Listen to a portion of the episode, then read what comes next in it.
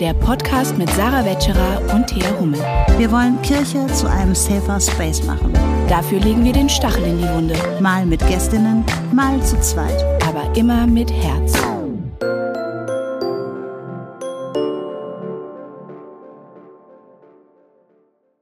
Herzlich willkommen zu einer neuen Folge Stachel und Herz. Hallo Thea. Hi, Sarah, du warst gerade sehr nah dran am Mikro, kann das sein? Ja, damit ich das gleich mit voller Power hier drin bin.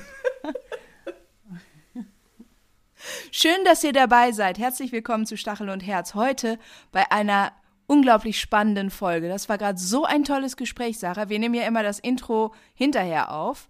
Das war toll, oder? Äh, das war super. Also ehrlich, wir ähm, hatten eine super tolle Gästin. Wir, ähm, ja, wir sind immer noch ganz beseelt von dem Gespräch. Mm, mm. Wir haben mit der Kinderbuchautorin Andrea Karime gesprochen. Das Interview hört ihr gleich im Anschluss. Und äh, wir fanden es nochmal witzig, auch so ein bisschen über unsere eigene Kindheit und unsere eigene Sozialisierung nachzudenken. Und äh, gerade in Bezug auf Kinderliteratur. Ich weiß ja nicht, wie es bei dir war, Sarah, aber ich hatte damals, das klingt jetzt alles ein bisschen traurig, ich hatte nicht so viele Spielsachen und ich bin auch oft umgezogen und für mich waren Bücher eigentlich so mein Refugium. Das war einfach ähm, die Welt, in die ich immer flüchten konnte. Und ich habe Bücher verschlungen, noch und nöcher. Also ich hatte zwei Sachen. Ich hatte draußen und Bücher. und deswegen habe ich wirklich Mischung. sehr, sehr viel, sehr, sehr viel gelesen als Kind. Mittlerweile ist das leider nicht mehr so mit Social Media und Bildschirm und diesen ganzen Kack. Aber naja, da liest man auch immer viel. Also. aber ich, ich habe schon, glaube ich, selbst Prä-Internet habe ich schon außergewöhnlich viel gelesen als Kind. Und dann habe ich noch mal darüber nachgedacht, wie das denn damals so war für mich, als ich diese Bücher gelesen habe, wo ich jetzt im Nachhinein als Erwachsene zurückblickend und reflektiert, wie ich jetzt bin, zurückblicke, denke, boah, vieles davon war echt nicht in Ordnung. ja, das ist ja nicht nur bei Büchern so. Das ist eigentlich im gesamten Leben, denke ich, dass sowas alles nicht in Ordnung war und was ich heute sehe und erkenne und so. Und ähm, das fand ich auch nochmal, das wird spannend sein in dem Gespräch mit Andrea gleich, ähm, dass sie einfach viele Dinge sieht und auch aus dem ähm, Verlagssektor berichtet. Und äh, was bedeutet es eigentlich, Kinderbuchautorin of Color zu sein? Ähm, und was steckt dahinter? Wir reden über neue Formen von Diversität. Und ähm, an dieser Stelle können wir auch ihr neuestes aus, Buch empfehlen. Planetenspatzen heißt es. Ähm, das ist im Prinzip ein Kindergedichtsband und es spielt, jedes Gedicht spielt ähm, mit einem Wort aus einer der häufigsten Einwanderungssprachen. Und das ist, ähm, ja, kann ich euch allen einfach nur empfehlen, weil das auch das Thema Mehrsprachigkeit, darüber werden wir gleich auch noch reden, für wie viele Kinder ist das eigentlich relevant auch in unserer Gesellschaft und ähm, wie wird das eigentlich auch im Kinderbuchsektor ausgeklammert und und ähm, ja, es sind äh, ganz, ganz viele Themen, äh, die wir zum, ja, zum Oberthema Diversität eigentlich oder auch rassismuskritische oder diskriminierungssensible Erziehung ansprechen und Andrea da einfach mit ihrer Perspektive uns unheimlich gut mit hineinnehmen konnte in diese vielen Themen. Ein bisschen noch zu ihr selbst. Andrea Carime wohnt in Köln, kommt aber aus Kassel ist auch mehrsprachig aufgewachsen, hat ähm, Kunst- und Musikerziehung studiert ähm, und war lange, viele Jahre Lehrerin und jetzt arbeitet sie als freiberufliche Kinderbuchautorin und Erzählerin. Ähm, ihre Wikipedia-Seite ist wirklich sehr beeindruckend. Äh, die ganzen Werke, die sie schon geschaffen hat, äh, sie ist vielfach ausgezeichnet aus, auch und es war für uns eine, ein eine absolute Ehre und ein Vergnügen, mit ihr heute sprechen zu können. Und wir hoffen, dass euch das Interview auch gefällt. Dann hören wir mal rein. Und da bist du auch schon bei uns zu Gast, liebe Andrea. Wir freuen uns sehr, dass du heute hier bist. Herzlich willkommen bei Stachel und Herz.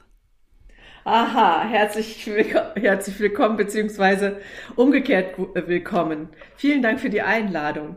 Ich meine, auf Türkisch gibt es ja immer so schön, da gibt es einfach eine Antwort, ne? Hoş geldiniz, willkommen. Hosch Bulduk ist dann die Antwort. Bei uns gibt es sowas ja nicht eigentlich, ne? Ja, ja, das stimmt.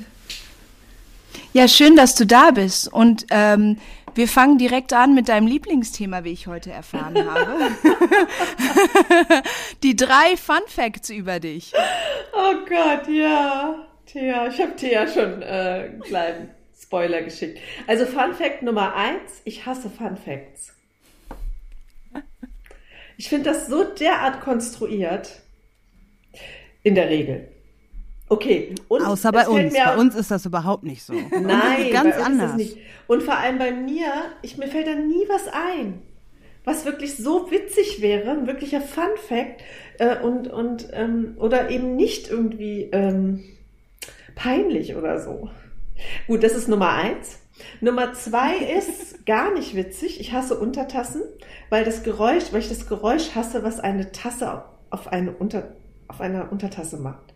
Ich stelle dann immer die Tasse intuitiv äh, neben die Untertasse. Das ist immer, egal wo ich bin, ne? wenn ich getrunken habe, stelle ich die daneben. Das ist, weil ich dieses Geräusch hasse.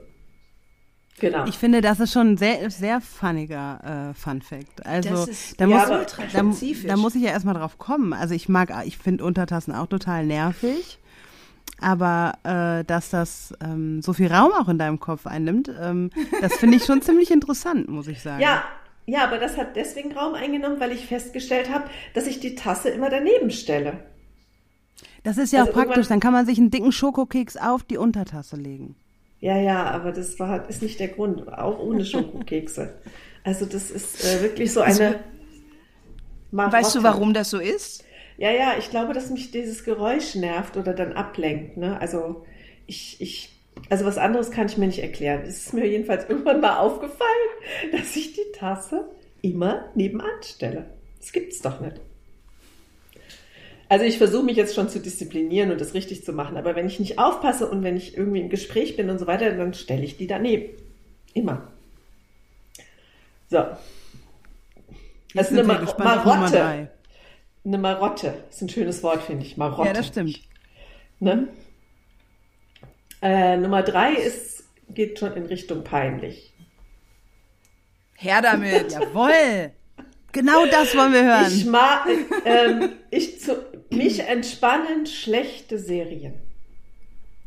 Das ist überhaupt nicht peinlich. Das ist überhaupt nicht peinlich. Das ist so relatable. Ja, ja, Total. Voll. Also es darf keine gute Serie sein, weil die, äh, die ist Nenn ja mal eine. eine gute? Nee, eine, die dich eine entspannt. Schlechte. Eine, eine schlechte. schlechte. Oh, die ist aber wirklich ganz schlecht. Also es ja, ist weder Krimi noch Thriller in ja. aller Freundschaft. Krankenhausserie. Ah, ist das so, so eine ZDF-Serie? Nee, ARD. Ah ja, aber komm, öffentlich-rechtlich. Öffentlich-rechtlich genau. ist doch voll classy. Ja. ja. Es ist immer noch besser als GZSZ. Ey, ich gucke GZSZ zur Entspannung. Deswegen, super. ja. Und wisst ihr was bei GZSZ, das muss ich auch mal kurz erzählen. GZSZ finde ich so genial. Letztens war Joe Gerner vor Gericht, ne? Ich hänge ich häng etliche Monate hinterher, ja, für alle, die GZSZ jetzt gucken. Ich kann nichts spoilern, weil ich bin ungefähr im Oktober letzten Jahres. Ähm, und Joe Gerner war vor Gericht und die Richterin war eine schwarze Frau. Wisst ihr, und sowas, das ist nicht, das ist nicht zufällig bei GZSZ. Da legen die, also die, die nehmen gerade gesellschaftliche, antirassistische Themen, Repräsent mangelnde Repräsentation und so und äh, greifen das auf. Natürlich auf ihre GZSZ-Art und Weise, aber das finde ich total toll, weil das Menschen erreicht. Also das, und das erreicht das GZSZ-Publikum. Von daher, ich gucke das natürlich auch aus antirassistischem Aktivismus. Und das wurde auch nicht weiter kommentiert, dass die Richterin Richtig, schwarz war. Richtig, das spielt überhaupt gar keine Rolle. Das, das mag ich. Ja, wir lieben Das finde ich toll. Wenn das dann nicht auch noch so zur Schau so, oh, guck mal, wie, wie schwarz. Wie toll wir sind. Ja. Ähm, sondern dass das einfach ganz unkommentiert so stehen gelassen wird. Das finde das find ich dann richtig sympathisch. Ja. Ja, ja, nee. Ich muss dazu aber sagen, ich habe, Fun Fact über mich, noch nie eine einzige Folge GZSZ geguckt. Auch unter. Ich auch nicht. In aller Freundschaft? Wie hieß das? Ja, in aller Freundschaft. Habe ich auch noch nie geguckt. Aber ich bin auch nicht in Deutschland groß geworden, deswegen habe ich aber sie ist, vielleicht einfach nicht dieses Fundament. Aber sie ist wirklich sehr schlecht. Also ich kann, aber das ist ja gerade der entspannende Moment. Es ist alles immer am richtigen Platz. Ich weiß genau, was kommen wird, wie sich Situationen auflösen. Und da brauche ich, also es inspiriert mich gar nicht. Während wenn ich eine andere Serie gucke, dann ist das quasi immer Recherche.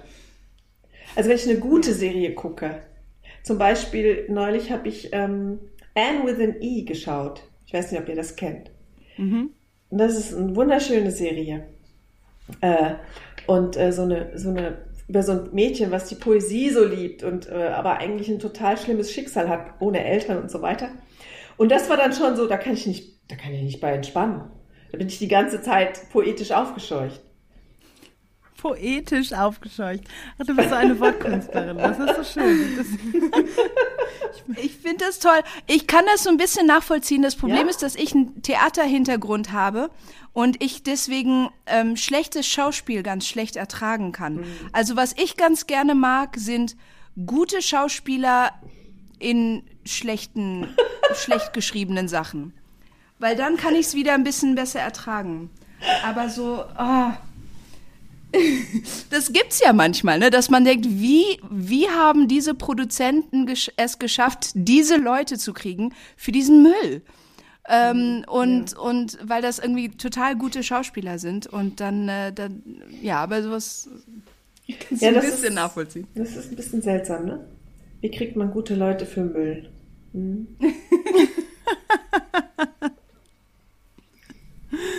Das sind tolle Fun Facts übrigens. Also für jemanden, die die Fun Facts hasst, waren das schon mal drei richtig gute Fun Facts. Das sind Einfach aber auch wirklich so die einzigen. Als Feedback von uns, weil wir ja schon sehr viele Folgen hatten und sehr viele Fun Facts schon gehört haben. Also das war nicht schlecht.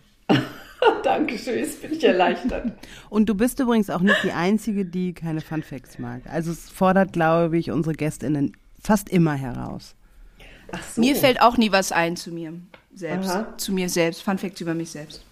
Aber wir hatten auch schon, also ich glaube, Thea und ich, wir haben mit Fun Facts fast eine ganze Stunde gefüllt, im Dezember in der Folge.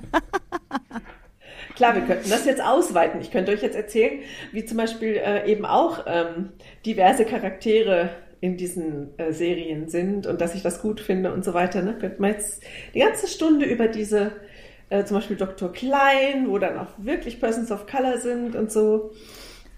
Aber da sind wir ja auch schon fast im Thema der heutigen Folge. Also das ist doch eine super Überleitung. Das ist übrigens auch oft bei den Fun Facts so, dass unsere Gästinnen Fun Facts haben und wir dann perfekte Überleitung finden. Und Repräsentation, das ähm, spielt ja in deiner Arbeit äh, eine ganz, ganz große Rolle. Aber fangen wir mal von vorne an, Andrea. Du ja. bist Kinderbuchautorin und mhm. ähm, Wortkünstlerin habe ich ja gerade schon gesagt. Ähm, ich äh, liebe deine Geschichten ähm, und wir arbeiten auch gemeinsam an der antirassistischen Kinderbibel. Mhm. Und ähm, abgesehen davon, dass du selber Kindergeschichten schreibst, ähm, machst du ja auch noch Aktivismus, vor allem auf Instagram auch. Ähm, und du warst früher Lehrerin. Fangen wir doch mal da an. Wie kam es denn dazu, dass du dich entschieden hast, dann freiberufliche Kinderbuchautorin zu werden? Sagen wir mal so, ich habe mich erstmal dazu entschieden, Lehrerin zu werden. Wie kam es eigentlich dazu? Weil das war eigentlich nicht mein Plan. Ich habe Kunst und Musik studiert und dann ähm, nach dem ersten Staatsexamen äh, genau das Referendariat gemacht und dann war ich so verstört von diesem Referendariat, von diesem Schuldienst und von diesen oh, von dieser Art des Lernens, dass ich gedacht habe, nee, niemals Schule.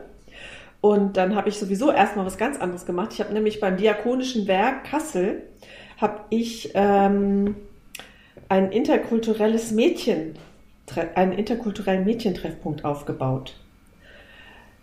Da waren also Mädchen, migrantische Mädchen, Flüchtlingsmädchen, also ganz, ganz viel, vielfältige Mädchen.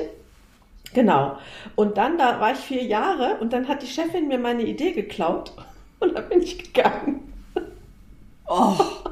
ja, die hat, ähm, die hat, ich habe dann so ein Konzept geschrieben, damals schon, das war 2000, äh, Quatsch, 1992. Da habe ich ein Konzept für eine antirassistische Mädchen-Schreib- und Fotoworkshop gemacht und habe den, der wurde eingereicht, der hat den ersten Platz gemacht bei einem Wettbewerb und dann hat die Chefin das so veröffentlicht, als hätte sie das geschrieben. Und da, und da waren da mehr so Vorfälle und da dachte ich, nee, ich muss irgendwas ändern. Und dann bin ich erstmal, ähm, und dann dachte ich, naja, das Lehrerexamen hast du ja noch, vielleicht probierst du es doch mal mit Schule. Und da wurden in Nordrhein-Westfalen so viele Lehrerinnen eingestellt. Die, die Schulrätin hat damals gesagt, ja, wir nehmen jeden. Weil man muss dazu wissen, das ist eigentlich auch ein Fun Fact, ne? Erstes Staatsexamen 1,0, zweites Staatsexamen oh, 3, irgendwas, ne? Also weil bestanden ist ja, bestanden. Genau, ich habe es bestanden, aber es war wirklich Kräht eh kein Hahn nach hinterher. Nö, nö, nö, und vor allem das ist ja wirklich so abhängig, ob du jemand, ob dir jemand passt oder nicht. Ne?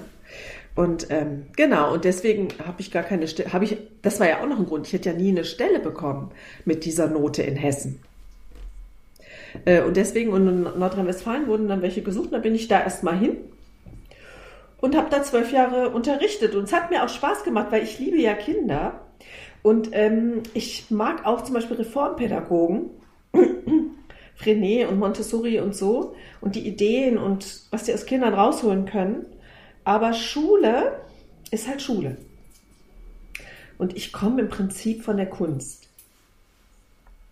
Naja, und so habe ich dann irgendwann eine Geschichte für Kinder geschrieben, als Hausaufgabe, fortlaufend.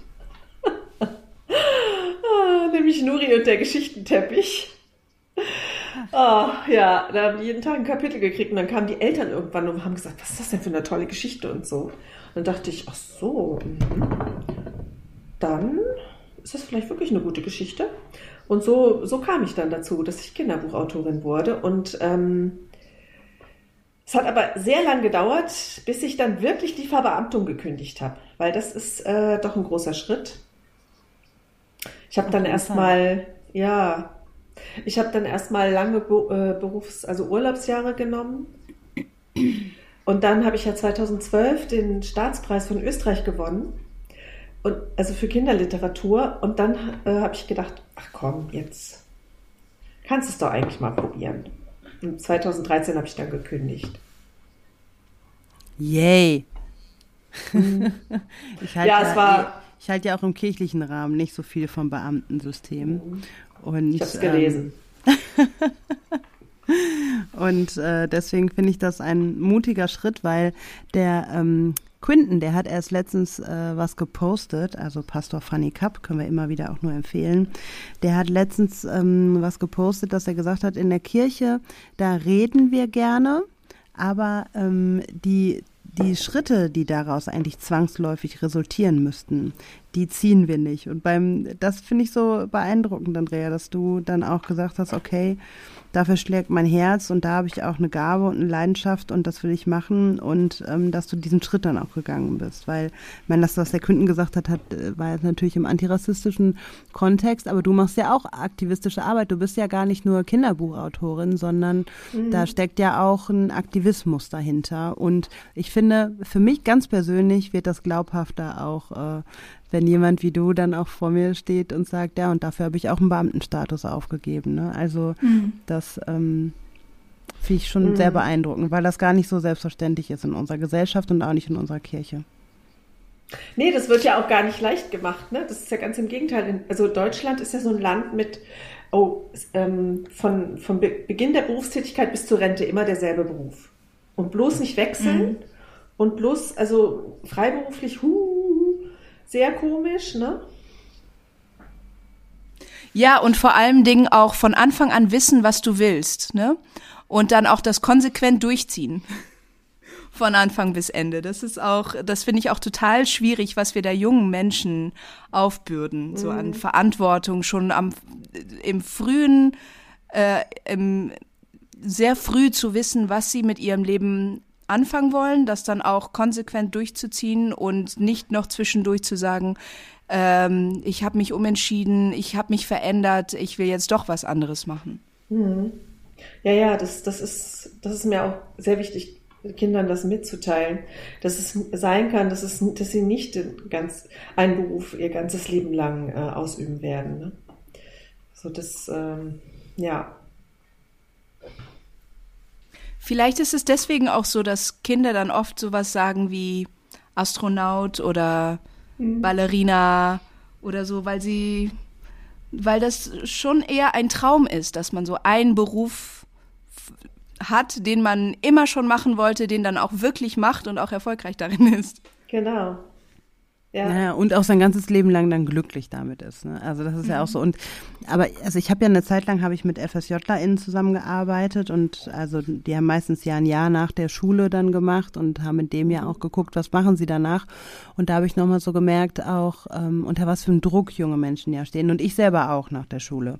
Ähm, weil man so ein bisschen auch die Erwartung hat, jetzt muss ich eine Entscheidung treffen und die legt die Weichen für mein gesamtes Leben. Das ist ja auch ein mhm. unglaublicher Druck so. Also, und da auch nochmal den Druck rauszunehmen und sagen, das ist völliger Quatsch. Also das, was ich zum Beispiel jetzt heute mache, hätte ich mir überhaupt nicht ähm, erträumt mit 20, als ich diese Entscheidung treffen musste. Und ähm, trotzdem habe ich mich unter so einen Druck gesetzt und dann in christlichen Kreisen kommt dann ja auch manchmal noch die Frage dazu, okay, gerade vielleicht auch so bei PfarrerInnen oder so, ne, bin ich jetzt auch noch berufen und so, so als, als ob Gott auch so den einen Masterplan für dich bereithält und deine Aufgabe ist es jetzt herausfinden zu müssen, zu rätseln, wie sieht der wohl aus, der Plan und ähm, ja, also auch ein unglaublicher Stressfaktor, finde ich, diese Idee dahinter, ein ganzes mhm. Leben lang dasselbe machen zu müssen. Ja. Ähm, ja. Mhm. Und es ist ja eigentlich genau umgekehrt. Je, je mehr verschiedene Sachen du machst, desto qualifizierter bist du ja. Und desto ähm, viel mehr Perspektiven hast du ja auch aufs Leben, ne? Ich glaube, gerade wenn man sich dafür entscheidet, etwas zu machen, was nicht so viel Sicherheit bietet, dann kann man ja eigentlich auch davon ausgehen, dass die Person das wirklich auch mit Leidenschaft macht und sich, wenn sie sich bewusst dafür entschieden hat, ein Risiko einzugehen, wie du es zum Beispiel gemacht hast, indem du das Beamtentum hinter dich gelassen hast und gesagt hast, okay, ich äh, mache jetzt etwas komplett anderes, also nicht komplett anderes, du hast weiterhin mit Kindern zu tun und mit Jugendlichen, aber ähm, zu sagen, diese, diese Sicherheit, die mir äh, dieser Beamtenstatus gegeben hat, das, äh, das brauche ich jetzt nicht mehr, weil ich weiß jetzt, was ich will. Das, das finde ich wahnsinnig ähm, ermutig, mutig und ermutigend. Das heißt aber nicht, dass ich jetzt weiß, was ich will, ne? aber das ist doch auch so toll, Andrea, weißt du, dass du da ja auch, also das sagst du mit einem Lächeln auf den Lippen so, ne? Das ist doch, ich finde das unglaublich befreiend und das nimmt auch so dieses europäische Denken ähm, hier irgendwie auch einen, also einen gewissen wissenschaftlichen Standard zu erfüllen, da so den und den Weg zu gehen, Karriere zu machen, in Anführungsstrichen, und ähm, mhm. da irgendwie ja, so als ob ich irgendwie Credit Points sammle und irgendwas erreichen muss und am Ende, was kriege ich am Ende eigentlich? Keine Ahnung. Ähm, und da auch so eine Leichtigkeit zu behalten und mhm. ähm, doch, das finde ich super. Und das, was du machst, das machst du ja echt mit Herzblut. Ne? Du hast so einen Hashtag bei dir, ähm, AutorInnen, KinderbuchautorInnen of Color. Kannst du dazu mhm. mal was sagen, was sich dahinter verbirgt? Kids Books Writers of Color Ach, ist so, der okay. Begriff. Und äh, wir hatten damals, ich habe damals die ähm, Susanne B. Äh, kennengelernt bei Instagram, auch so im Zuge der Black Lives Matter Bewegung, die sich in Deutschland so verstärkt hat. Nach dem Mord von George Floyd, muss man leider sagen. Äh, ne? Äh, das, hat, das hat aber viele Diskussionen und äh, äh, Dinge wachgerufen, ihr wisst es ja. Und ähm, da äh, habe ich Susanne B. kennengelernt, die äh, schreibt auch für Kinder. Die hat zum Beispiel dieses Buch ähm, Zoe the Superhero zweisprachig geschrieben im Self-Publishing. Und wir hatten dann so überlegt, eigentlich wäre da mal ein Hashtag gut, ne? Und sie, wir haben dann so ein paar Vorschläge überlegt und sie hat den dann vorgeschlagen. Und zwar geht's halt einfach darum, dass man äh, Kids Books Writers schneller auffindet und ähm, wir waren das Gejammer der Verlage satt. Es hat sich aber noch nicht viel geändert, muss ich sagen. Äh, das Gejammer der Verlage satt. Äh, ja, es gäbe ja keine guten Geschichten von Persons of Color. Und es gäbe ja kaum Kids Books Writers of Color. Und ähm, äh, soll, damit wollten wir uns einfach vernetzen und schneller auffindbar sein. Aber das hat nicht das gebracht, was ich wollte. muss ich ehrlich sagen. Also hast du das Gefühl, dass es immer noch so ist, dass AutorInnen of Color es schwierig haben, Verlage zu finden, äh, die sie veröffentlichen wollen? Oder und dass die äh, Verlage immer noch sagen, ja, es, es, es gibt sie einfach nicht, die AutorInnen of Color, und es gibt es einfach nicht das Interesse an Geschichten äh, rund um POC? Hm. Äh, letzteres Jahr im Rahmen einer Diversity, die allerdings aus weißer Perspektive formuliert wird. Ne? Das ist eben das Problem. Ähm, also es ist ein bisschen vielschichtig, das, äh, das Ding. Es gibt viele. Kannst du vielleicht da einmal anfangen äh, und erklären, was eine Diversity aus weißer Perspektive ist? Für unsere Wie ich das? Wir sind ja im Bildungsformat, ne? Ja, ja. Also, es gibt sowas wie Diversity im Kinderbuch. Das ist ja im Moment, äh, dass Vielfalt abgebildet wird äh, im Bilderbuch beispielsweise und im Kinderbuch. Das ist momentan sehr in Mode. Auch, auch gekommen im Prinzip wieder mit dem Mord an George Floyd. Ne? Das ist äh, alles durch diese laute Black Lives Matter Bewegung aus den Staaten nach Deutschland gekommen. Und ähm, im Zuge dessen ähm, arbeiten jetzt eben viele, die als KinderbuchautorInnen arbeiten und schon immer gearbeitet haben mit diesem Thema, mit dem Thema Diversity, um eben diese Vielfalt da einzubringen. Und ähm, und ich finde, es gibt so eine weiße Perspektive darauf und die ist für mich ganz klar. Ich will in einem Buch möglichst viele verschiedene Marginalisierungen äh, reinquetschen, damit auch wirklich niemand sagen kann, er ist nicht repräsentiert. Das, ne? Auf Kosten guter Geschichten geht das, muss man einfach sagen. Und ähm, das andere ist eben, ja, ich mache das jetzt, ähm, wir, wir ändern die Illustration. Wir machen aus weißen Figuren einfach schwarze oder dunkle, ne? Und ähm, ohne sich zu überlegen, dass das so auch nicht geht und dass das nicht auch nicht, nicht wirklich äh, eine Diversity ist. Ähm, dabei kommt es nicht so sehr auf die Perspektive an, aus der die Geschichten geschrieben sind. Ne? Das, darauf kommt es den Menschen nicht an. Sie sagen nämlich, ach, das kann doch jeder. Jeder kann äh, eine, schwarz, eine Geschichte eines schwarzen Kindes erzählen. Jeder kann auch, kann auch. Aber mir geht es auch gar nicht darum, dass sie es nicht können, sondern mir geht es um die Teilhabe, weil das was mit Macht zu tun hat und mit jemandem eine Stimme geben. Und außerdem glaube ich tatsächlich, ähm, dass also dass Persons of Color automatisch vielleicht oder Menschen mit Fluchterfahrung oder Menschen mit ähm, ja oder queere Menschen oder so weiter, die, ein, die automatisch auch noch andere Geschichten, vielleicht nicht andere im Sinne von anders, aber andere Geschichten von sich aus erzählen. Ne? Das glaube ich einfach, weil es ist so wie Sascha Mariana Salzmann hat das mal ganz toll gesagt in einem Interview. Ähm, kennt ihr sie? Ist eine wunderbare Autorin. Jüdisch-russische Autorin in Deutschland. Deutsch, also ich weiß nicht, wie sie sich selbst beschreibt. Ich würde sagen, deutsch-russisch-jüdische Autorin und äh, hat ein tolles Buch geschrieben, Im Menschen muss alles herrlich sein. Und in einem Interview hat sie gesagt, dass sie oft gefragt wird, ja, warum stellt sie denn immer wieder lesbische Lebenswelten dar? Und da hat sie gesagt, ja, das, das kommt automatisch. Das ist mein Blick auf die Welt. Ja, das ist mein Blick auf die Welt.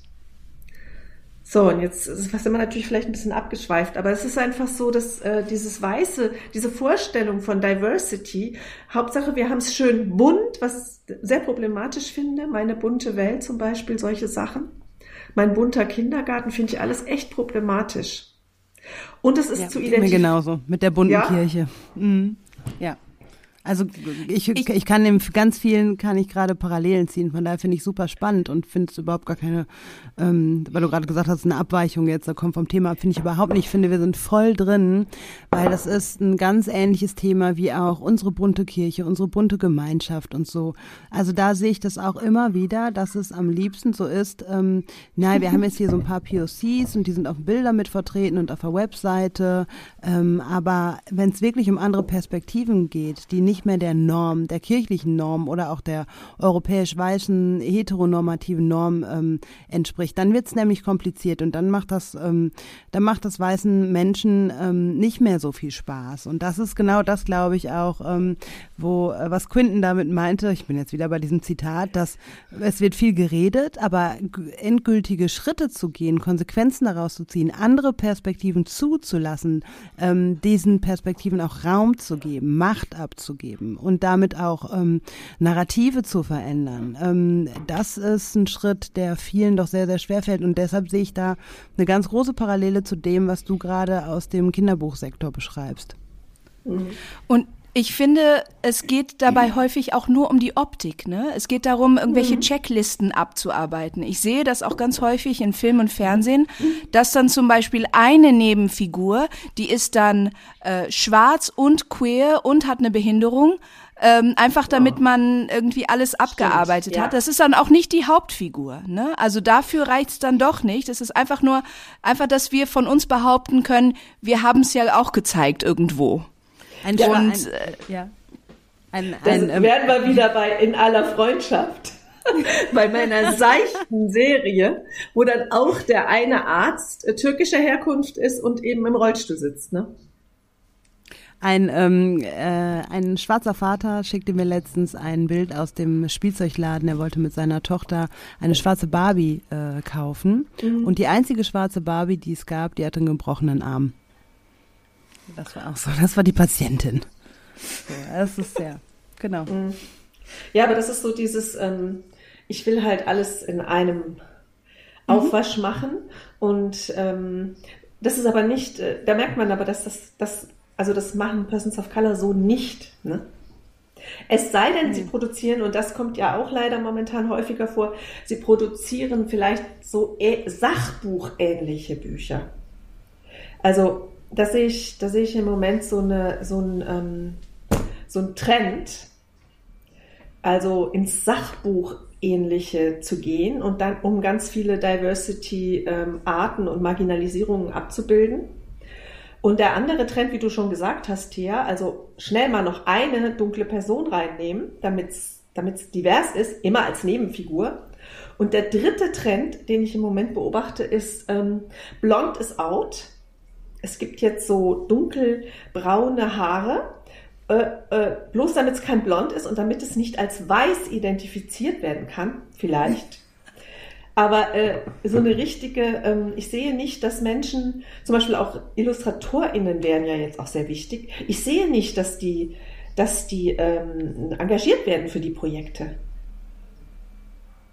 wo dann vielleicht sowas nicht passiert wie, dass der Badeschaum auf, äh, auf, auf einem Afro irgendwie ähm, fall, das ist einfach falsch gezeichnet, weil die Person keine äh, Ahnung hat. Das war jetzt bei einem Buch, äh, ich weiß gar nicht, bei welchem Buch das jetzt war. Und ähm, genau, habe ich nämlich Susanne noch. Susanne hat mir das auch noch gesagt, nee, also das habe ich noch nie gesehen. Oder rote Wangen, ne? Äh, bei, bei einer Dark-Skin-Person und so weiter. Also das ist, ähm, das sind doch einfach falsche Sachen. Das ist, finde ich, ein sehr anschauliches Beispiel.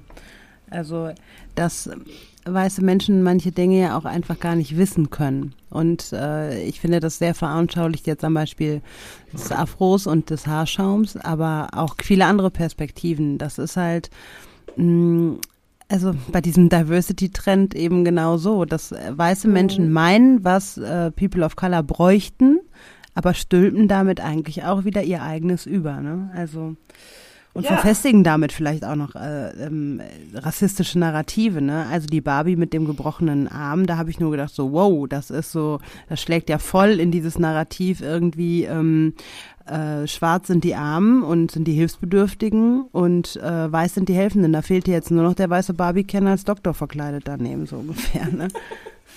Naja, und das äh, Nebenfigur Schwarz ist auch ein rassistisches, rassistisches ja, ja. Narrativ sind nicht so wichtig. Das sind mhm. Figuren nebenan.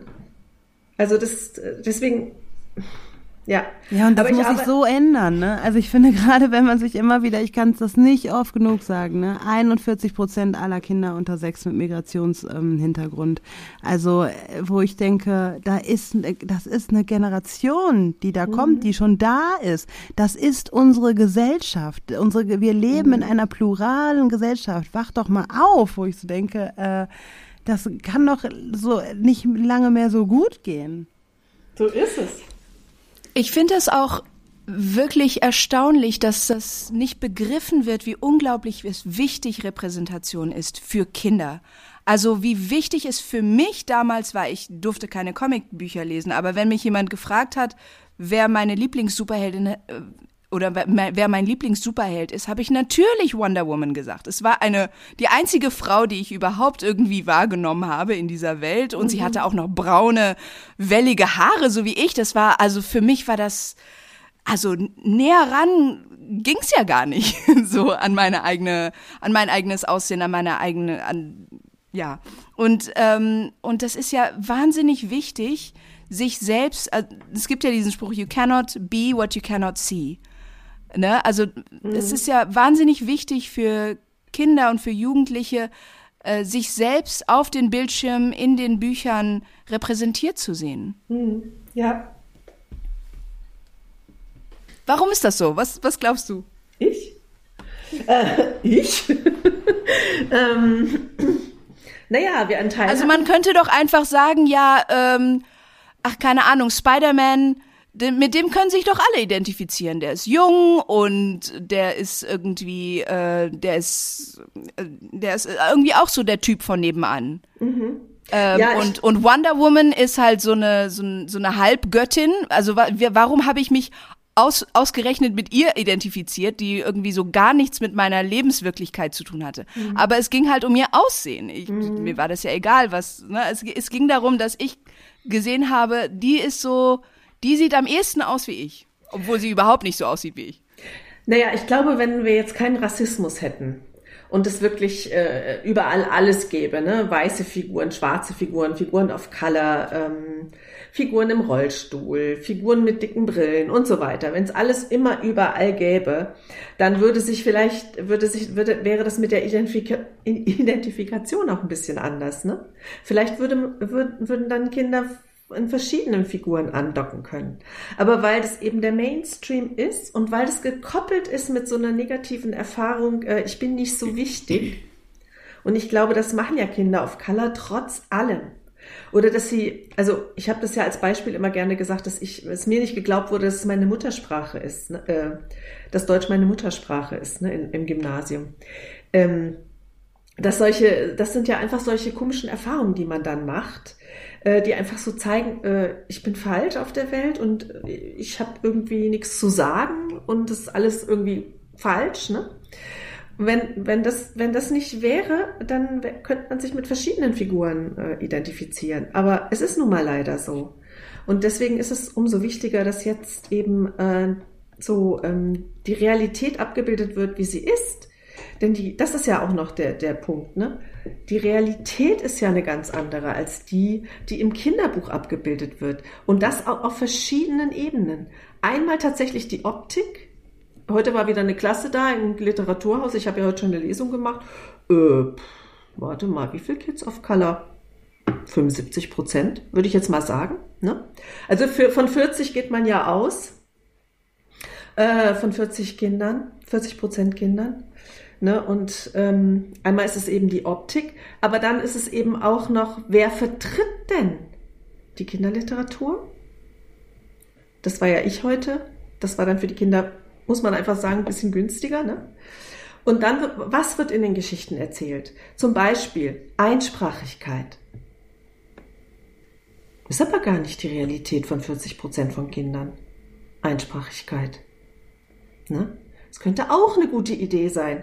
Das heißt nicht, dass man alles so in, in, in alle Sprachen übersetzen muss, aber dass einfach klar wird, ach, hier geht's, geht ein Kind mit verschiedenen Sprachen um. Und das hat zum Beispiel Navid Kermani, äh, der hat ja ein Kinderbuch geschrieben, Aida, Hase und Bär. Und ähm, bei dem kommt das natürlich automatisch rein. Das ist mein Blick auf die Welt, um nochmal Sascha Mariana Salzmann zu sagen. Und dann kann ein Kind wieder andocken, ne? Sowohl von der Optik natürlich, äh, ist, ist ja, ähm, Navid Kermani ist ja äh, Ira iranisch-deutsch ne? und entsprechend sein Kind, sie, äh, seine kleine Tochter, da sieht man das auch noch an und er hat das ja für seine Tochter geschrieben und eben diese Illustration ist dann auch so. Aber da ist auch noch zum Beispiel die Mehrsprachigkeit, dass ein Kind ständig, also das ist nebenbei, das, ne, das, das ist jetzt nicht Thema der Geschichte, sondern das, das, wird, das wird miterzählt quasi. Und das, das finde ich, da glaube ich, das ist wichtig. Äh, da können Kinder eben feststellen, ach so, ja, mein, Haus, mein Haushalt zu Hause ist ja gar nicht unnormal. Total. Ich kann das, ich, ich kann das total gut nachvollziehen, weil das bei uns auch so war. Bei uns war, liefen auch irgendwie immer drei Sprachen parallel. Ähm, aber um nochmal auf eine andere Sache zurückzukommen, ähm, nämlich auf äh, bestehende Kinderliteratur, die gerne so als, als Klassiker, als unentbehrlich gesehen werden, wo rassistische Stereotype transportiert werden, dann auch mit sehr emphatisch in Schutz genommen werden.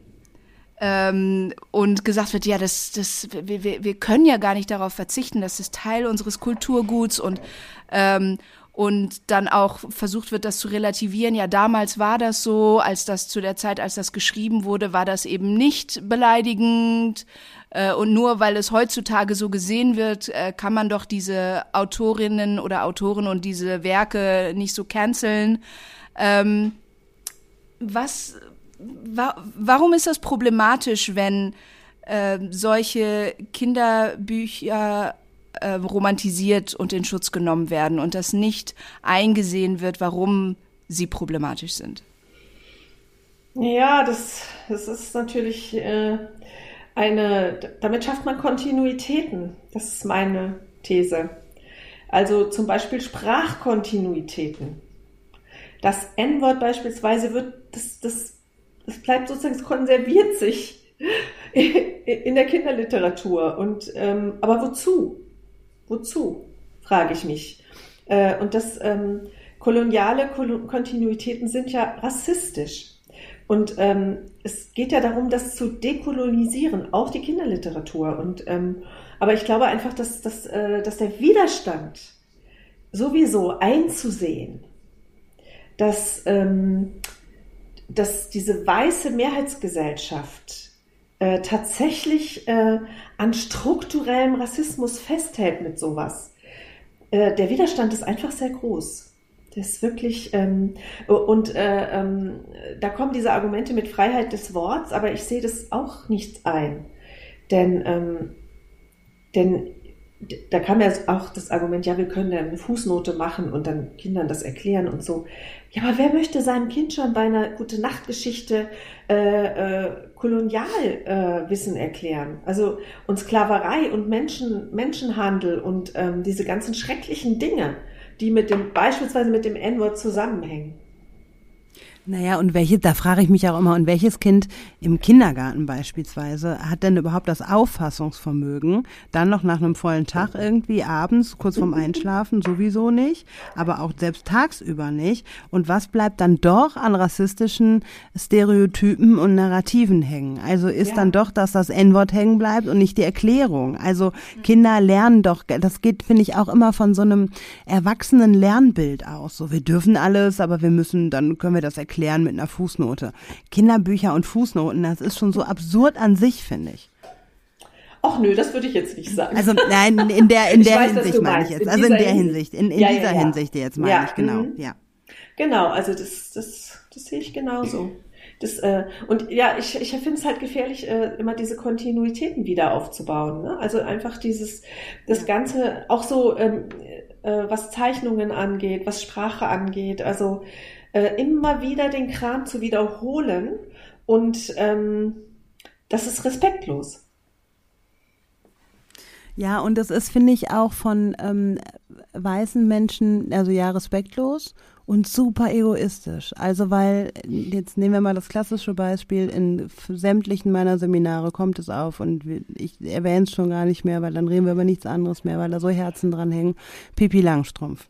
Mhm. Ähm, bei Pippi Langstrumpf ist es so, dass ähm, da Leute vor mir sitzen und ähm, sagen, ja, ich habe das ja verstanden. Das ist kolonial verherrlichend und ähm, das mit dem N-Wort und dass das N-Wort da jetzt nicht mehr drin vorkommt, das macht's auch nicht wirklich besser. Die Geschichte bleibt dieselbe und so weiter. Ja, ja, da haben Sie recht, da haben Sie recht. Und dann sage ich, und haben Sie das aus dem Kinderbuchregal Ihrer Kinder geholt? Nee, nee, nee, also das jetzt irgendwie auch nicht. Weil das ist, also da finde ich, wird so deutlich, dass Rassismus eben nicht nur über den Kopf funktioniert. Die haben das kognitiv und äh, theoretisch verstanden und der Schritt ist aus dem Kinderbuchregal zu holen, der, der passiert nicht und das geben Leute auch noch offen zu und argumentieren dann mit, naja, aber letztendlich hat es mir auch nicht geschadet und so, und ich, naja, okay, mm.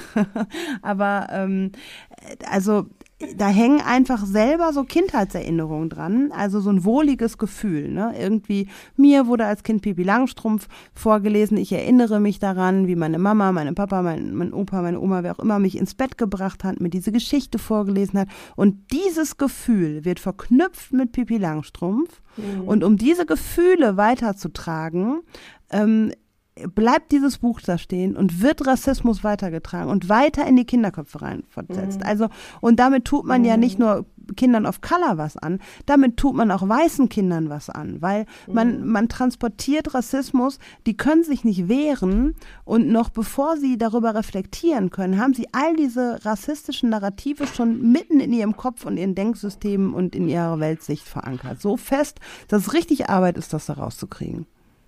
Ja, das ist dasselbe Problem wie, ähm, dass Verlage einfach jetzt denken, naja, wir haben jetzt mal zwei Persons of Color ähm, in Mitbuchproduktionen, aber eigentlich sehen sie es auch nicht so richtig ein, wo doch die anderen, äh, wo die anderen das doch genauso gut erzählen könnten mit viel Recherche. Ne? Ja, genau, und das, dann, äh, dann, genau, ja. Und, und dann wird halt argumentiert mit, naja, ich kann ja auch ähm, die Informationen dann auch noch, genau das wie gerade mit der Fußnote. Ne? Also, und das ist Quatsch. Hm, ja, das ist, ich, das ist unrealistisch. Das ist, ähm, ja, ich glaube, das, das ist eben so, äh,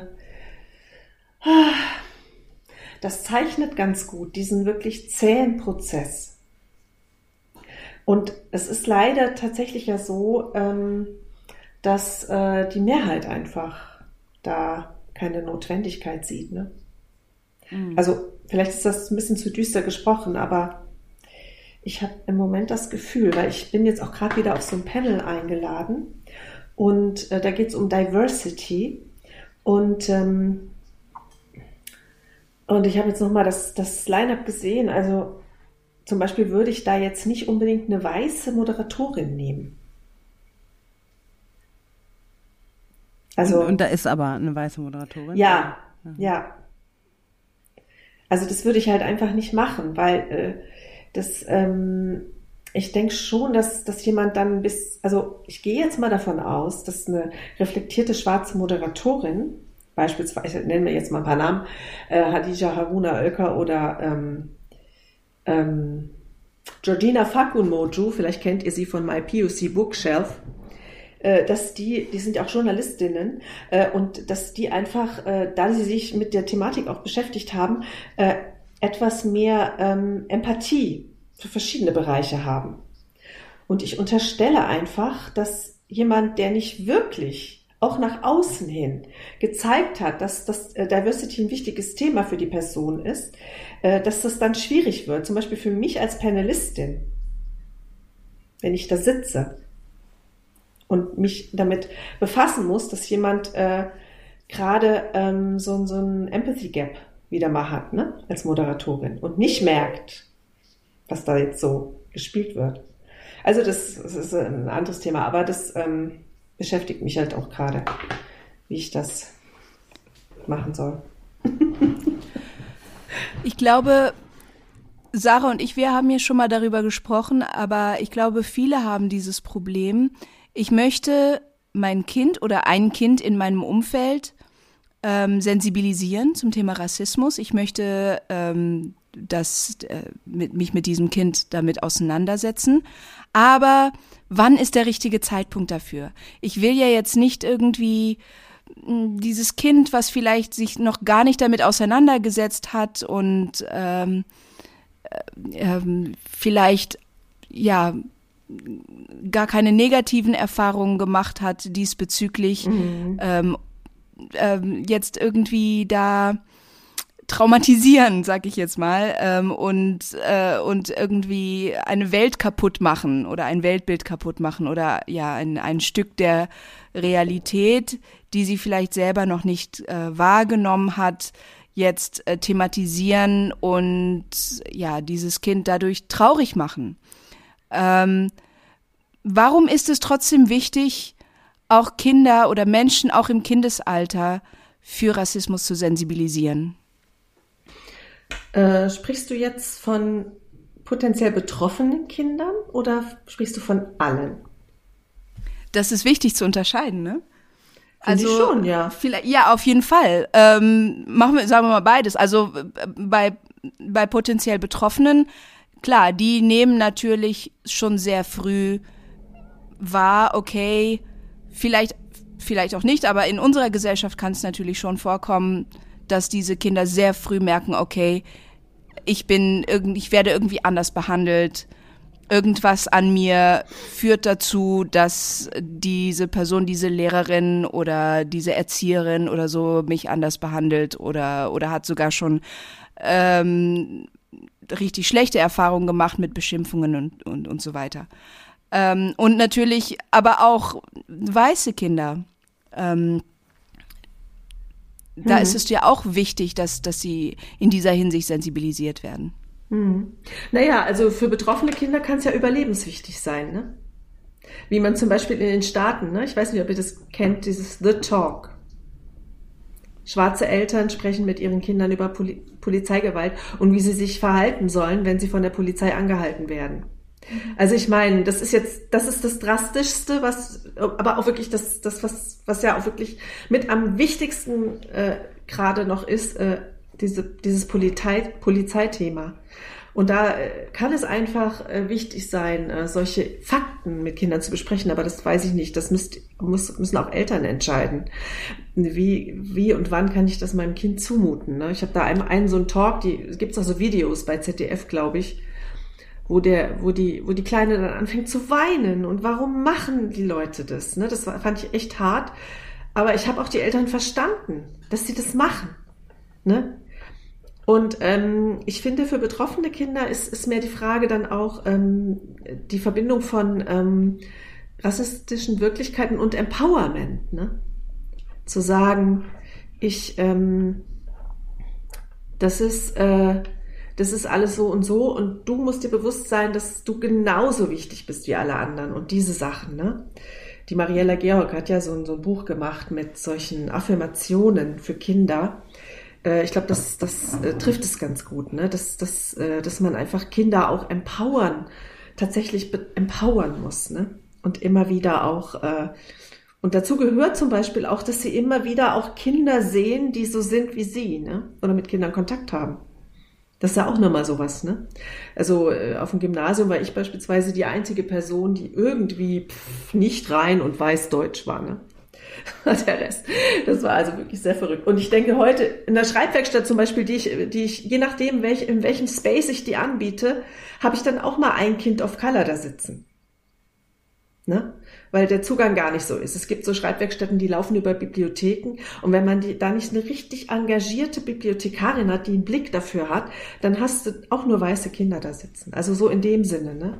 Empowerment finde ich wichtig. Ja, und ich denke, für weiße Kinder ist es natürlich wichtig, ähm, zu, äh, zu erfahren, dass sie ungerecht sind, ne? Dass sie Vorteile haben, ne? Das ist, äh, dass die Gerechtigkeit ein bisschen anders sich darstellen sollte.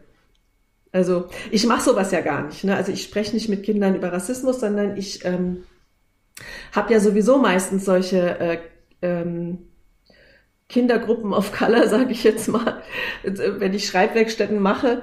Und dann ähm, können wir aber darüber schreiben. Ne? Wir schreiben dann Texte. Was will ich der Welt eigentlich sagen? Und ich ähm, lese ja auch aus meinen Büchern. Und da kommen solche Dinge ja vor. Ne? Und dann ähm, kann man das ganz gut so äh, thematisieren und den Kindern so bewusst werden lassen, aha, so ist das, ne? Also, das ist uns aber nicht gefallen, ne? Stelle ich mir vor, dass da bestimmt sehr berührende Texte bei rauskommen in deinen Schreibwerkstätten. Ich habe mal bei dir so einen kleinen Online-Workshop gemacht und die Zehn-Wort-Kette, die ich da gemacht habe, die ist immer noch auf meinem Desktop drauf. Ach ja? Ja. Ja, den können die Kinder auch die Zehn-Wort-Kette. Genau. Toll. Aber grundsätzlich, äh, es gibt ja so Bücher, ne? die so, die werden ja, glaube ich, von euch empfohlen, ne? mit Kindern über Rassismus sprechen und so. Was, sag, was sagen die, in welchem Alter das gemacht werden soll? Ich weiß das eigentlich gar nicht. Also ganz ehrlich, ich sag immer, wenn Kinder in dem Alter sind, Rassismus zu erfahren, Kinder of Color, mhm, dann sind genau. weiße Kinder auch in dem Alter, ähm, um über Rassismus zu sprechen. Und das ist eigentlich, pff, ja, weiß ich nicht, mhm. mit zwei, drei Jahren. Also du kannst ja schon. Und Kinder haben unheimlich großes Gerechtigkeitsempfinden. Und ich finde, da Eben. kann man sehr, sehr gut anknüpfen. Mit Kindern kann man meistens eigentlich noch viel einfacher über Rassismus und Ungerechtigkeit sprechen als mit Erwachsenen. Ja. Also es ist gar und die nicht wollen, so schwer. Ja, und die wollen nicht ungerecht sein eigentlich. Genau, genau. Ne? Und deswegen finde ich, dass äh, da kann man ganz gut mit weißen Kindern äh, kommunizieren darüber. Genau, und dann gibt es gibt jetzt ein Buch, das fand ich ganz gut, 48 Klappen irgendwie gegen Rassismus. Ich kann den Titel gerade nicht mehr genau sagen. Da gibt so, so ein ähm, Pappbuch mit so Klappen, die man auf und zuklappen kann. Wir können das auch nochmal hier verlinken und auch äh, die ja. vielen Ideen, die du gerade auch schon und mhm. AutorInnen, die du genannt hast und so. Vielleicht können wir die gleich nochmal irgendwie aufschreiben, sodass die auf jeden Fall in die Show Notes kommen. Das finde ich total wichtig. Mhm. Ähm, und ähm, von Familiar Faces, das kann man auch online lesen, gibt es, wie kann ich mit Kindern über Rassismus reden, so ein Leitfaden. Ah, ja. mhm. Den finde ich auch total hilfreich. Mhm. Ja. Ist das der von Josephine Ab Abraku? Nee, genau, und der ist auch nochmal gut. Der ist ganz mhm. neu draußen. Das äh, habe ich hier fast griffbereit, aber wir sind hier nur im Podcast, kann ich ja jetzt eh nicht zeigen. Von daher lasse ich mal. ja, genau, der, der, den wollte ich mir auch noch besorgen. Ja. Mal ein ganz anderes Thema. Ich gucke auch ein bisschen auf die Zeit. Ähm, ja. Du schreibst, du bist beteiligt, du bist die Autorin ähm, von einer geplanten antirassistischen Kinderbibel. Mhm. Dieses Projekt, äh, Sarah, du bist ja auch daran beteiligt. Und äh, da wäre meine Frage, warum brauchen wir eine antirassistische Kinderbibel? Wir haben ja, es gibt ja schon Kinderbibeln, wo ähm, die Figuren, wo die Menschen, wo die diese historischen Figuren Menschen ja auch als POC dargestellt sind. Ähm, Jesus war ja auch nicht weiß zum Beispiel. Ähm, aber warum, was ist eine antirassistische Kinderbibel und warum brauchen wir sie? Ähm, eine antirassistische Kinderbibel ist eben eine äh, Bibel, in der nach Möglichkeit kein Rassismus mehr enthalten ist. Das weiß ich nicht, ob es uns gelingt. Ne? Das, das müssen wir noch mal sehen. Ich schreibe das auch nicht alleine. Ich, also ich mache die Textfassung, aber es gucken eben viele Menschen äh, drüber. Und ähm, Illustrationen sind ja auch ganz von großer Bedeutung. Ähm, ich würde sagen, das ist äh, vielleicht auch ähm, beson eine besondere ähm, diskriminierungssensible Bibel. Und ähm, äh, für mich reicht es ja auch nicht aus, wenn wir sagen, äh, dass die, ähm, die Abbildungen jetzt verändert werden. Denn es gibt einfach Geschichten und Ausdrucksweisen, äh, die einfach, die rassistisch sind und übrigens auch natürlich sehr sexistisch. Ne? Ähm, zum Beispiel, also mein Lieblingsbeispiel ist immer Is Ismail mit äh, Pferde. Der, mit Pferd wird der ganz oft ver verglichen. Ne? Das ist so eins meiner schlimmsten Beispiele aus der Bibel. Ne? Fühle ich mich natürlich besonders betroffen, so mit arabischer Herkunft. Ne? Aber also äh, dieses... Ähm, Genau, und das äh, wird auch. Kannst du das einmal gemacht. kurz für unsere HörerInnen, kannst du das einmal kurz für unsere HörerInnen erläutern? Ismael hm. und das Pferd und ähm, äh, Nein, die, äh, also Ismael ähm, äh, wird, wird häufig ver, verglichen stark wie ein Pferd. Also, ne, und ich äh, ich finde, das, ähm, das hat sowas, äh, das ist insofern rassistisch, weil das ähm, es, Pferderassen sind ja auch zum Beispiel, werden ja auch mit Rassismus verknüpft. Und wenn man einen mhm. Mensch mit einem, mit einem Tier vergleicht, ist das rassistisch aus meiner Sicht. Genau, also Menschen zu animalisieren, das passiert ja, ja meistens vor allem ja. bei Menschen of Color und das schlägt eben genau in diese koloniale Kerbe Ja, ein. und noch der, und noch dieser Aspekt wild. Mhm. Ne? Wild im, im Gegensatz zu zivilisiert. Das, das steckt auch in diesem, wie ein Pferd wild und kraftvoll und äh, äh, kraftvoll führt er dann das, sein Volk an. Ne? Aber klar ist, es ist nicht das Volk äh, der Israeliten, ne? sondern das, das ist eben, wird dem gegenübergestellt in der Geschichte äh, von ähm, Sarah und wie heißt die nochmal? Hagar und Ismail. Mhm. Und Ab also Abraham-Zyklus ist es eigentlich. Ja, dieses Wild, das ist mir sehr, sehr wichtig. Ne? Das, mhm. das, äh, jetzt gab auch wieder übrigens, ein, das passt jetzt nicht zur Bibel, aber es, gab, es gibt wieder ein neues Buch bei Bells, frisch rausgekommen, wo ein schwarzes Mädchen eben das Problem erstmal ist ne? und dann äh, irgendwie ein, äh, jemanden ins Bein beißt. Ne? Oh Mann. Ja, mhm. das, das einzige schwarze Mädchen, was vorkommt. Ja, das ja, ist ja immer der Punkt. Ne? Es gibt keine mhm. Referenzmädchen, sondern es gibt nur das eine schwarze Mädchen und das wird als wild dargestellt. Und das ist leider ein koloniales Narrativ. Mhm. Ja. Ne? Also das, das würde ich sagen, davon sollte es befreit werden. Und ich glaube, dass, dass, auch, ähm, dass es auch mal ein neues Narrativ braucht, also neue Erzählweisen, neue Sprachen, weil das ist schon alles so ein bisschen, man muss halt genau überlegen für eine Kinderbibel. Vereinfachungen sind gefährlich. Vereinfachungen äh, neigen zu Diskriminierungen. Das ist so. Ne? Also äh, bringen zum Beispiel die Stärken von Frauen nicht raus. Ne? So, äh, da gibt's so diese Vereinfachung von Ruth, so, jetzt auch in dieser einen Kinderbibel, die ich gelesen habe. Ähm, ja, und dann kam Boas und dann hat der Ruth geheiratet und dann war alles gut. Ne? Nee, so war es aber gar nicht. Ruths, Ruths Schwiegermutter war diejenige, die das alles in der Hand hatte und Ruth war total selbstständig und hat sich total mutig da was aufgebaut. Äh, also, ne, das ist zum Beispiel auch noch so so ein Beispiel. Wo man dann eben bei einer antirassistischen Kinderbibel, finde ich, genauer schaut, äh, was muss vereinfacht werden und was auch darf auch nicht vereinfacht werden. Es ist wahrscheinlich gar nicht so einfach, da den richtigen Weg zu finden. Also es so darzustellen, dass Kinder es verstehen können, aber trotzdem auch den Kindern zuzutrauen, dass sie, dass sie auch komplexe Zusammenhänge verstehen können. Ja. Ja, das, das ist wirklich, das ist schwer. Also ich glaube, dass ganz kleine Kinder mit der Komplexität der Bibel überfordert sind. Das ist meine Meinung. Weil, Aber Andrea äh, kriegt das übrigens super hin, muss ich mal kurz hier einwerfen. Ähm, ich kenne die Texte ja und ich lese sie ja, ähm, ich lese sie ja testweise meinen Kindern vor. Die kommen ja auch in den Genuss, ähm, schon Andreas Texte auch hören zu dürfen als Kinder. Und ähm, das ist äh, wirklich, ich finde, wenn ich das mal so ganz persönlich sagen darf, Andrea, ich merke bei deinen Texten und gerade bei dieser Kinderbibel auch nochmal, ähm, wie heilsam das ist ähm, und dass du einfach, dass, dass ich, also ich lese deine POC-Perspektive und so da so mit, weil es einfach, ja.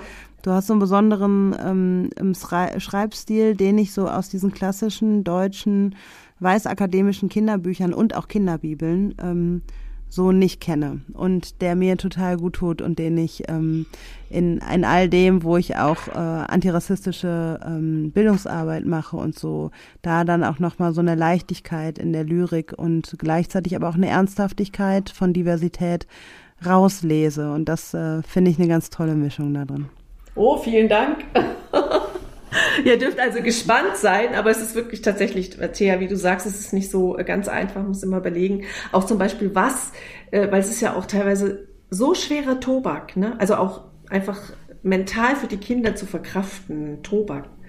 Dass man da immer überlegen muss, schreibe ich das jetzt da rein? Ähm, aber die Bibel ist eben auch kein Liebesmärchenbuch, ne? Ja, aber oh, Moment mal, Märchenbücher, also Märchen, die ich als Kind vorgelesen gekriegt habe, die waren auch harter Tobak, muss ich ja auch mal sagen. Ne? Ziemlich mhm. grausam zum Teil auch, wo ich dachte, ja. wow, das hat man Kindern vorgelesen? Mhm. Naja, und soll eigentlich auch mit der Bibel eben ganz viel ähm, Antisemitisches vermittelt werden und Anti ähm, eben und Rassistisches und ich glaube, das ist auch äh, wirklich Zeit, dass das, dass man das an, doch ein bisschen anders erzählt, ne? Die meisten unserer HörerInnen sind ja erwachsene Menschen und einige von ihnen sind Eltern, ähm, an, an, einige von ihnen haben Patenkinder, äh, Nichten, Neffen, alles Mögliche ist dabei. Ähm, was würdest du äh, Erwachsenen mit auf den Weg geben, die ihre eigenen Kinder oder Kinder in ihrem Umfeld antirassistisch erziehen möchten? naja, auf jeden Fall, was die Kinderliteratur angeht, ein bisschen mehr Vielfalt, ne? Also wirklich mal gucken, was gibt es denn noch? Ich empfehle, bei kleinen Verlagen zu gucken, weil die in der Regel ein bisschen ambitionierteres Programm haben und vielleicht auch noch mal vielfältigere AutorInnen. Und ähm, ich würde würd schon sagen, also wenn es jetzt weiße Eltern sind, äh, dass das einfach auch äh, die Buchtipps, die wir schon genannt haben, ne? also dass man einfach mal sich informiert äh, und selber guckt. Ne? Also die, die Arbeit an sich ist ja im Prinzip auch viel wichtiger als die Arbeit mit den Kindern. Ja, wir wollen unsere Kinder jetzt aufklären über Rassismus, aber selber gar nicht kapieren, ob ich jetzt irgendwie weiße Privilegien habe. Ne? Also so kann es auch nicht gehen. Und da würde ich auf jeden Fall, äh, mein Lieblingsbuchtipp ist auf jeden Fall schon mal ähm, äh, von Emilia Reuk, ne? While We Matter, aber auch eben das Neue von der Hadija Haruna Oelker, die Schönheit der Differenz, um einfach solche, solche Sachen mal zu lesen, einfach solche Perspektiven mal selber aufzunehmen, ne? um mal zu gucken, äh, gehe ich eigentlich in, äh, ins Kino, wenn der Hauptdarsteller schwarz ist, oder denke ich, es ist ein Film für Schwarze? Ne? Also einfach mal gucken und sich selbst so ein bisschen in Frage stellen. Und ich glaube, da, Kinder gucken sich da einfach sehr, sehr viel auch ab. Ja, danke schön. Danke, Andrea, dass du da warst. Danke für alle Tipps. Ähm, für, ja, das, ich finde, du machst das auch so schön konkret. Ähm, und äh, das ist ja, ich werde ja in letzter Zeit auch häufiger interviewt und da wollen immer Leute immer was möglichst Konkretes und ich tue mich so schwer damit. Ja. Und das, wenn ich bei dir, du hast direkt so viele Namen und Ideen und Bücher und äh, äh. ich äh, dachte so, oh wow, ich wollte die ganze Zeit schon Schrift, äh, einen Stift zucken und äh, mitschreiben. ähm, ja. Aber äh, wir verlinken das auf jeden Fall alles und äh, freuen uns, dass du dir die Zeit genommen hast. Ähm, wir freuen uns auf die antirassistische Kinderbibel, die im Frühjahr oh, ja. 2023 erscheinen wird. Und das steht ja jetzt fest, ne? Genau, ja, das sage ich ja auch immer allen. genau, ja, und wir freuen uns, wenn ihr, liebe HörerInnen, uns ähm, supporten wollt, wenn ihr uns ähm, liked und äh, Kommentare schreibt bei Apple, Spotify und wo man uns überall bewerten kann. Da freuen wir uns sehr darüber, weil auch wir ja immer wieder versuchen, Perspektiven und Stimmen laut zu machen, die mehr Gehör finden müssen, damit sich unsere Gesellschaft auch antirassistisch, diskriminierungssensibel und auch einfach realitätsnah weiterentwickelt und äh, ihrer selbst gerechter wird. Vielen lieben Dank fürs Reinhören und bis zum nächsten Mal. Thea, habe ich was vergessen? Nee, du hast alles gesagt. Danke, Andrea, und danke an euch, liebe Hörerinnen. Bis zum ja, nächsten Mal. Ja, danke euch. Tschüss. Tschüss. Dies war ein Podcast der Vereinten Evangelischen Mission. Wir hoffen, die heutige Folge hat dir gefallen und zum Weiterdenken und Nachfragen angeregt. Falls ihr Fragen an uns habt oder uns Feedback geben wollt, freuen wir uns sehr darüber. Schreibt uns auf Instagram oder ganz klassisch per E-Mail an podcast.vemission.org. Weitere Informationen findet ihr auf www.rassismusundkirche.de. Mit dem Podcast wollen wir dazu beitragen, Kirche zu einem sichereren Ort zu machen. Daher versuchen wir, unterschiedliche Perspektiven hörbar zu machen und wissen gleichzeitig, dass wir nie alle Perspektiven abbilden können. Wenn ihr das für eine gute Idee haltet und uns darin unterstützen wollt, schreibt über uns auf euren Social-Media-Kanälen oder lasst uns eine Bewertung bei Spotify oder iTunes da. Danke für eure Unterstützung, fürs Reinhören und vor allem für all die Menschen, die den Podcast inhaltlich und persönlich mit Beiträgen bereichern. Bis dahin mit den besten Grüßen von der VEM aus Wuppertal.